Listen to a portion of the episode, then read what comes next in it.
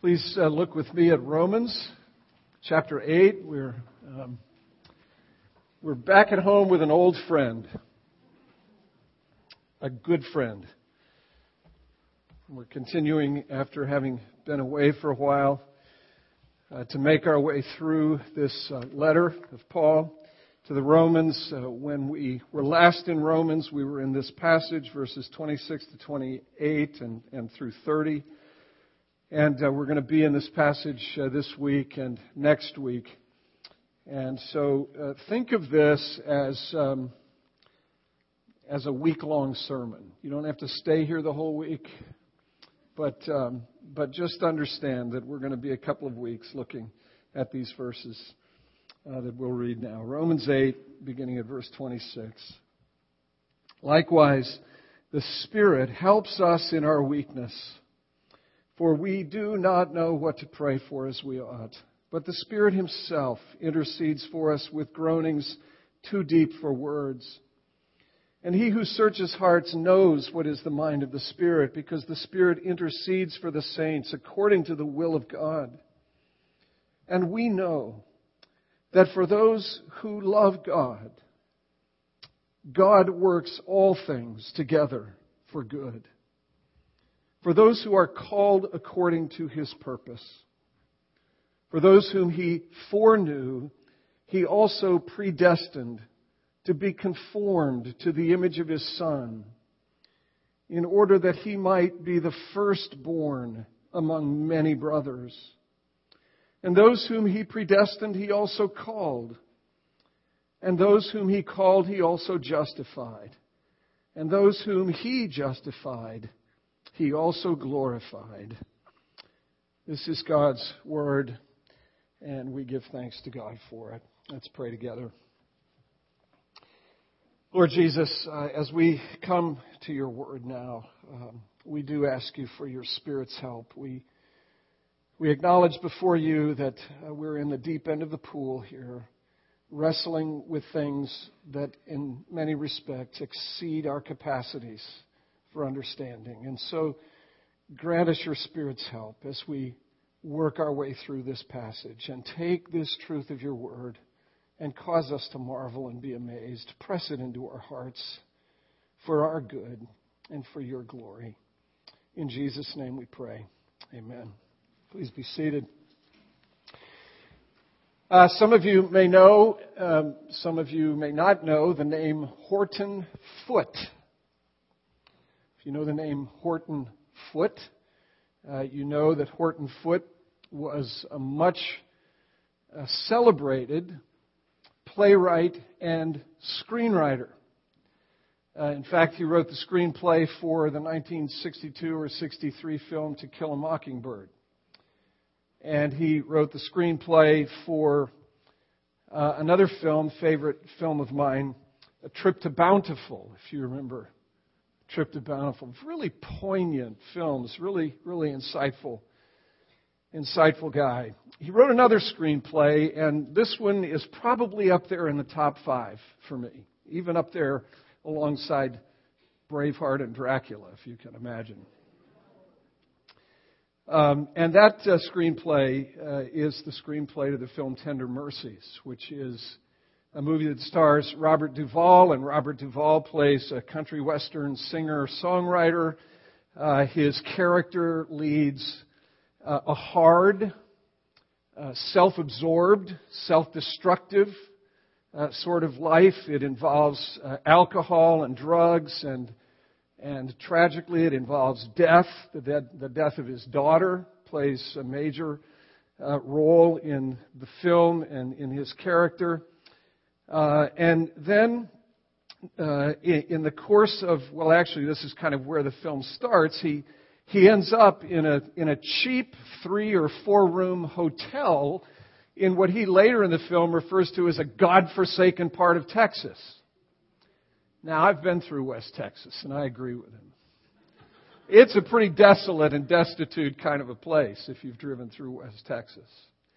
And he ends up in this 3 or 4 bedroom hotel, not really knowing how he got there. And the hotel is operated along with a gas station and what was, I guess, back in those days, the the equivalent of a convenience store, ends up there, doesn't know how he got there, and all of this is operated by a young mother whose husband was killed in Vietnam, died in the war in Vietnam. Lots of sadness in this film. But the woman is clearly a Christian. And in the course of the film, by the end of the film, Robert Duvall's character has gotten sober, gotten straight. He has been baptized in the nearby Baptist church by immersion, just for the record. And he has fallen in love with and has married the woman who operates the gas station, convenience store, and motel. And at the end of the film, there is this incredibly wonderful scene. I mean, it's poignant because it is a mixed sort of a thing. And there's this little soliloquy that Robert Duvall presents in his character, which consists of a bunch of questions, a series of questions, all of which begin with the word why, the interrogative why. Why? Why all of these things? Why did my daughter die? Why did Sonny, the woman's little boy, why did his father die in the war? Why? But in the midst of the whys, he asks this why question. Why did I end up here? Why did I end up here in a place where you would take me in, show me pity, and help me put my life back together? Why? Why me? Why me? Now, we're wading in, as I mentioned in my prayer in these verses, we're wading into the deep end of the pool. We're dealing with some terms in this passage that have caused no little consternation among the people of God. Division, hard words spoken across a divide that separates folks. The words, the ideas that are here in these verses are the words foreknowledge and predestination. Ideas over which a whole lot of ink has been spilled across the years, the life of the church. My hope this week and next week is to be able to bring some clarity to all of this. But here's what my real hope is, my deeper hope, and my prayer. My deeper hope and my deeper prayer is that as we work our way through this and begin to get some handles, I trust, on what these words mean and how they relate to who God is and who we are, my deeper hope and prayer is that we will get to the end of this and we will ask the very question that Robert Duvall's character asked in that film. Why me? Why me? Why should I be the object of this great grace and love and mercy? Why me? Why should it be that God would take me in and show me pity and mercy and kindness and get my life straightened out? That's where I really want for us to be as we wrestle with these words and these ideas. Now, as we come to this, for those of you who know me, if you're new to me, then this is going to be kind of new to you. But for those of you who know me, you know that I feel constrained. I feel that it's necessary, before we kind of get down into the weeds of the particulars, to take a look at things from a 30,000-foot perspective, a perspective of a larger context. And that's what I want to do this week. And then toward the end of our time this morning, get down maybe to about 10,000 feet and begin looking at things a little bit more closely, meaning the immediate context of these verses. And then here's the hook, here's the bait.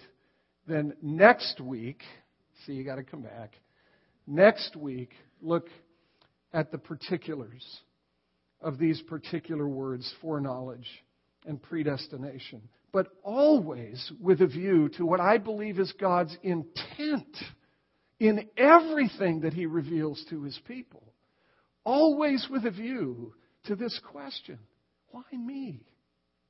Always with a view to gaining greater insight into how staggering and remarkable and amazing is this grace that we sing Amazing Grace about.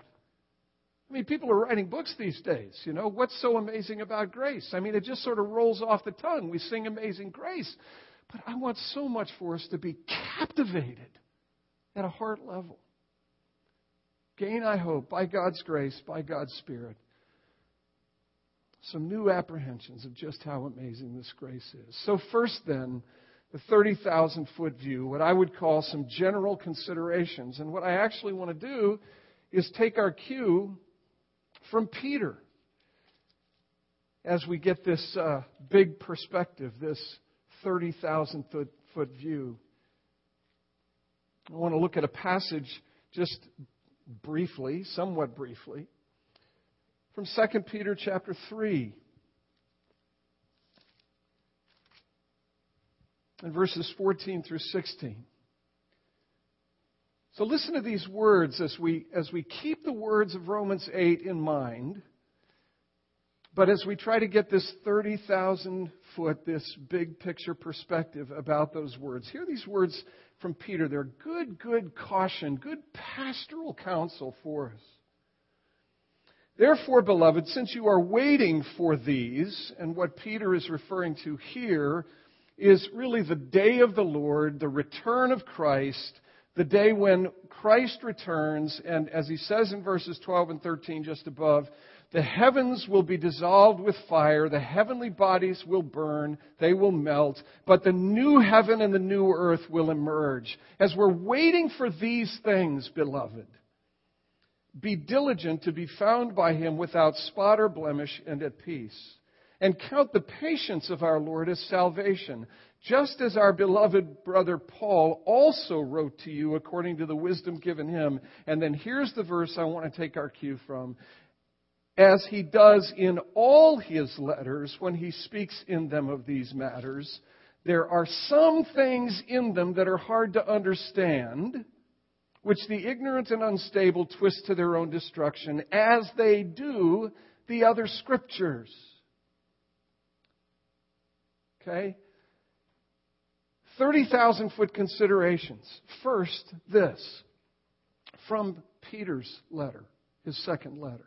First, recognize that Peter refers to Paul's writings as Scripture. Peter refers to Paul's writings as Scripture. You need to know, I think it's helpful to know, that over 50 times in the New Testament, this word that's translated here, Scripture, appears. And whenever it appears, with two exceptions, it refers to the Old Testament canonical Scriptures, Genesis through Malachi. Whenever you read in the Gospels, Jesus citing the Old Testament. Whenever you read in the New Testament letters, Paul or Peter or anybody else citing the Old Testament, very, very often, more than 50 times, they will use this phrase, as the Scriptures say. That word in the original refers to the Old Testament canon. And you see what Peter is doing here? Peter is taking that word, which had very significant theological meaning for the readers. He is taking that word, Scripture, and he is applying it to Paul's writings, to his letters. Peter had the view of Paul's letters that they were accorded the same authority, that they had the same origin, and had the same reliability as the 39 books of the Old Testament. Now, why is that important? Well, it's important because when we come to Romans chapter 8, we need to understand that the Bible understands about itself, meaning specifically Romans chapter 8, and more specifically Romans 8:26 through 30. The Bible understands about itself that those verses are, in fact, Scripture, originating with God, carrying the same authority, having the same force as the Old Testament Scriptures. For some of you, maybe most of you, that's not news. But for some of you here, it may be. And so I mention it for that reason. I mention it because it could be, because I do know that there are folks who are newer to Christ the King, have come over the last weeks and months. You're hearing things, you're seeing things, you're participating in things. Maybe you have a question about the nature of this book. Maybe you question why we focus so much attention upon it. Well, it is for that reason. Because both Old Testament and New Testament, this is the Word of God for us. It originates with God. It has God's authority stamped upon it. And we come to it to hear from Him. You don't come to it to hear from me, ultimately. You come to it to hear from Him.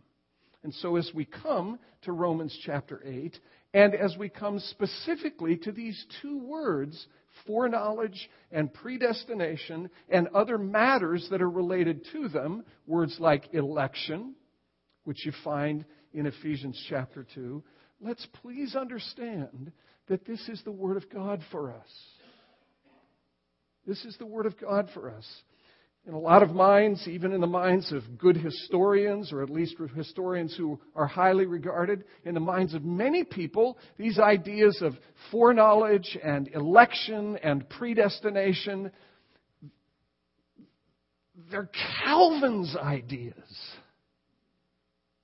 Well, let's be clear about this. Calvin didn't make these things up.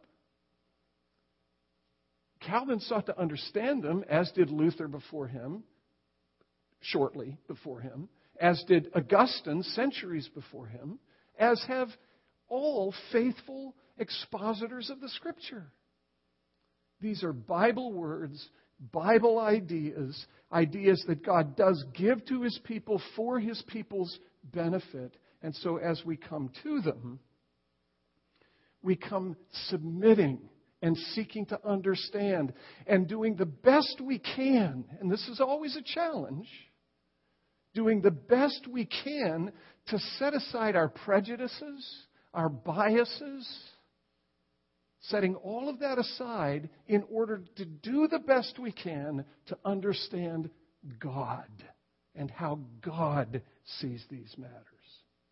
Because ultimately, it all has to do with Him, with us, with how He views the world, with what He is doing in the world.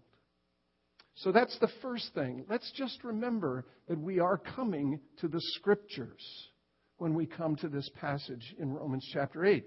And then here's the second thing, second sort of big picture consideration.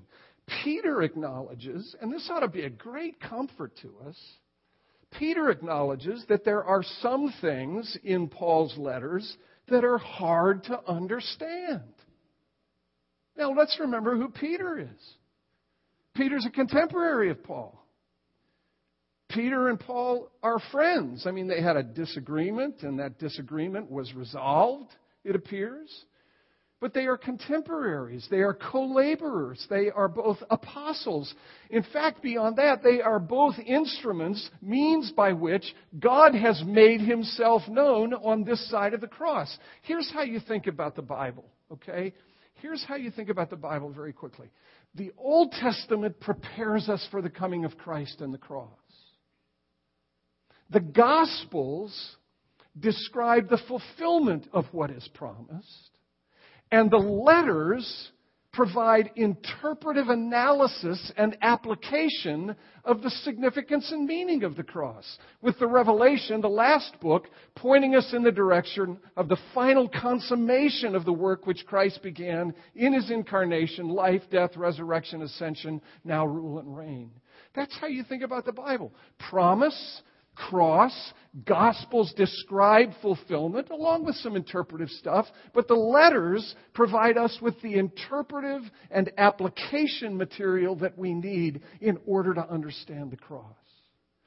Peter and Paul, along with James and Jude and the author of the letter to the Hebrews, are instruments and means by which God provides that interpretive stuff for the church to benefit from. And Peter says about Paul's letters, there are things in them hard to understand.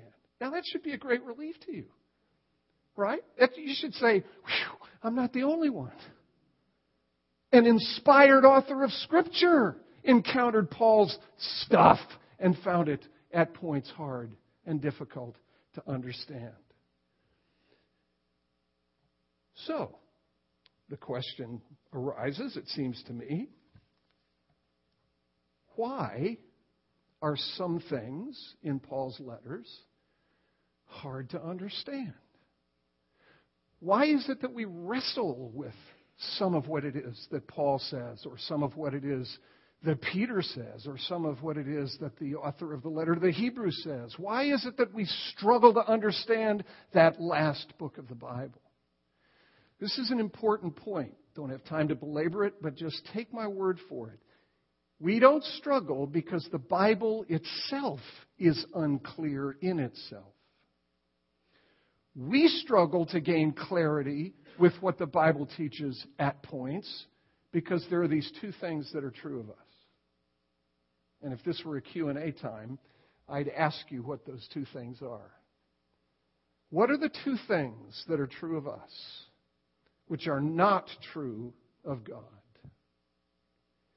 We are both finite and flawed.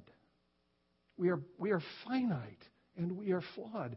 Folks, we have to understand that the finite will never be able to wrap its mind entirely around the being of God, the ways of God, the purposes of God, the execution of those purposes. And this is a beautiful thing. Look, again, I don't have time for, I'd love to preach a whole sermon on this, but don't have time. You were made to be enraptured by glory.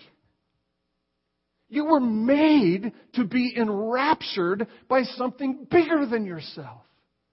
You were made to be immersed in something so glorious that it takes your breath away. It's not a bad thing to stand in the presence of God and be staggered by the wonder of His being and His ways. It's what you were made for. You're made for glory, to be clothed in it, to be restored to it, to be so wrapped up in it that it takes your breath away. That's what you were made for. Look, I go to the grocery store. You go to the grocery store. When you're waiting in the express line, which most of the time doesn't feel like an express line, what are you stuck looking at? Star power. Star power. Why are we fascinated with stardom? Why are we fascinated with people of great accomplishment, great wealth, great giftedness? We're made to marvel at glory. The mistake we make is this. We find glory in all the wrong places. We're made to find glory in one place as finite creatures with a capacity to apprehend and be amazed by the infinite. We are made to find glory in one place, and that is God. And so when you bump up against stuff that causes your mind to spin, your head to swirl, don't turn away. Be amazed, because you're made to be amazed. You're finite. You'll never fully comprehend the infinite. And so, when we come to these terms, predestination, foreknowledge, we're diving into the deep end of the pool. If you don't get it, if you can't comprehend it, let it lie. Let it lie. Ruminate. Reflect.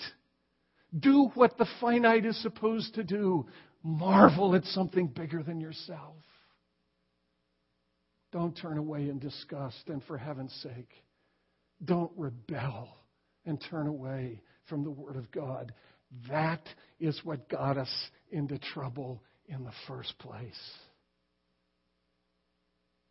And you're flawed. You're flawed. You are flawed. How do I know that? Because I'm not, and I can see flaws everywhere. No. Look, I don't know you exhaustively. There's only one person in the whole universe who knows you exhaustively. I don't even know most of you what I would call really, really well. But here's what I do know. We're cut out of the same piece of cloth. We come from the same parents. And we're flawed. Look, folks, you've been wrong about things in the past. Haven't you? I mean, come on. Is anybody here really going to stand up in the midst of this assembly and say, I've never been wrong? Not. We need to chat if you do. I mean, I know there are some of us, I'm real good at this, there are some of us who want everybody else to believe that we've never been wrong. But we know better. You've been wrong in the past, and I will guarantee you that you are wrong about something right now. You're wrong about something, either in point of detail or as that point of detail relates to other things, meaning you're either wrong about some specific thing or you may be right about some specific thing, but it's out of balance with respect to everything else. And that is just as wrong as being wrong in that point of detail. You have been wrong. I'll guarantee you there's something about which you're wrong now. And the reason is you're flawed. You are finite, my friends, and you are flawed. We are finite, and we are flawed. God is neither. God is infinite. Have you ever noticed how many of our descriptors of God begin with a negative? He is not finite. He is incomprehensible, not comprehensible. Right? We have to describe God using negatives because He is so much bigger than we are. We lack language to exhaust the reality that He is. God is not finite with respect to anything in any way, and particularly, and what's particularly appropriate for this passage, He is not limited with respect to His knowledge. That's important to keep in mind. He is infinite in knowledge. And He is perfect. He is not flawed. Now, what this ought to cause in us is a great, great sense of humility. I will tell you one thing I don't get. Not that I'm not guilty of it. I am. But here's something I just don't get. I don't get an arrogant Christian. I don't get a proud Christian. I just don't get it. If a Christian is one who has come to understand these two things, which are baseline things for being a Christian, I am the creature before the Creator, and I am a sinner in the presence of a holy and righteous God. Where in the world is there room for pride, for arrogance, for any sense of being above anybody? How does that work? Look, folks, we've got to own this. This is just a little bit of pastoral application at this point. We've got to own this. We've got to own the fact that too often when those from the outside walk into our midst, what they encounter is not brokenness and humility, but self-righteousness and strength. And that betrays the gospel. We're finite, friends, and we're flawed. And something like humility, an acknowledgement of deep weakness and brokenness, humility as much as anything is what should characterize my life and our life together. So when we come to the Scriptures, we come with humility, right? We come with a recognition that we are finite, that we are flawed, that we are deeply needy people. Every Sunday, without fail, in this church, before presuming to preach the Scriptures, I plead with Christ for the presence of His Spirit. That is not a perfunctory, liturgical, rote item.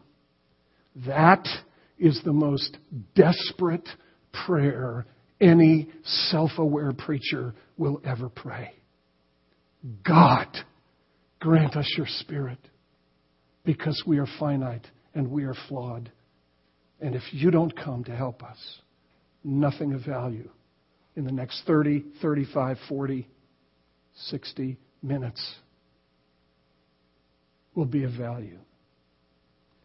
We're finite, folks. We're flawed. And when we come to the Scriptures, we come humbly. We come setting aside our biases. We come recognizing how disordered our thinking can be, how disordered our hearts can be.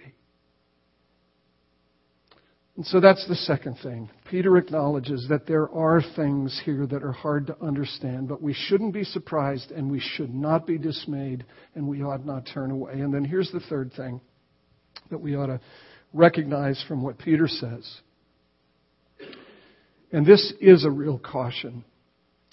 When you encounter something hard to understand, as was the case in Peter's day, we have to resist the danger, the temptation of twisting or altering or mangling what it is that is revealed to us. Peter says that. There are some who, when they encounter Paul's writings, find things hard to understand and they twist them to their own destruction.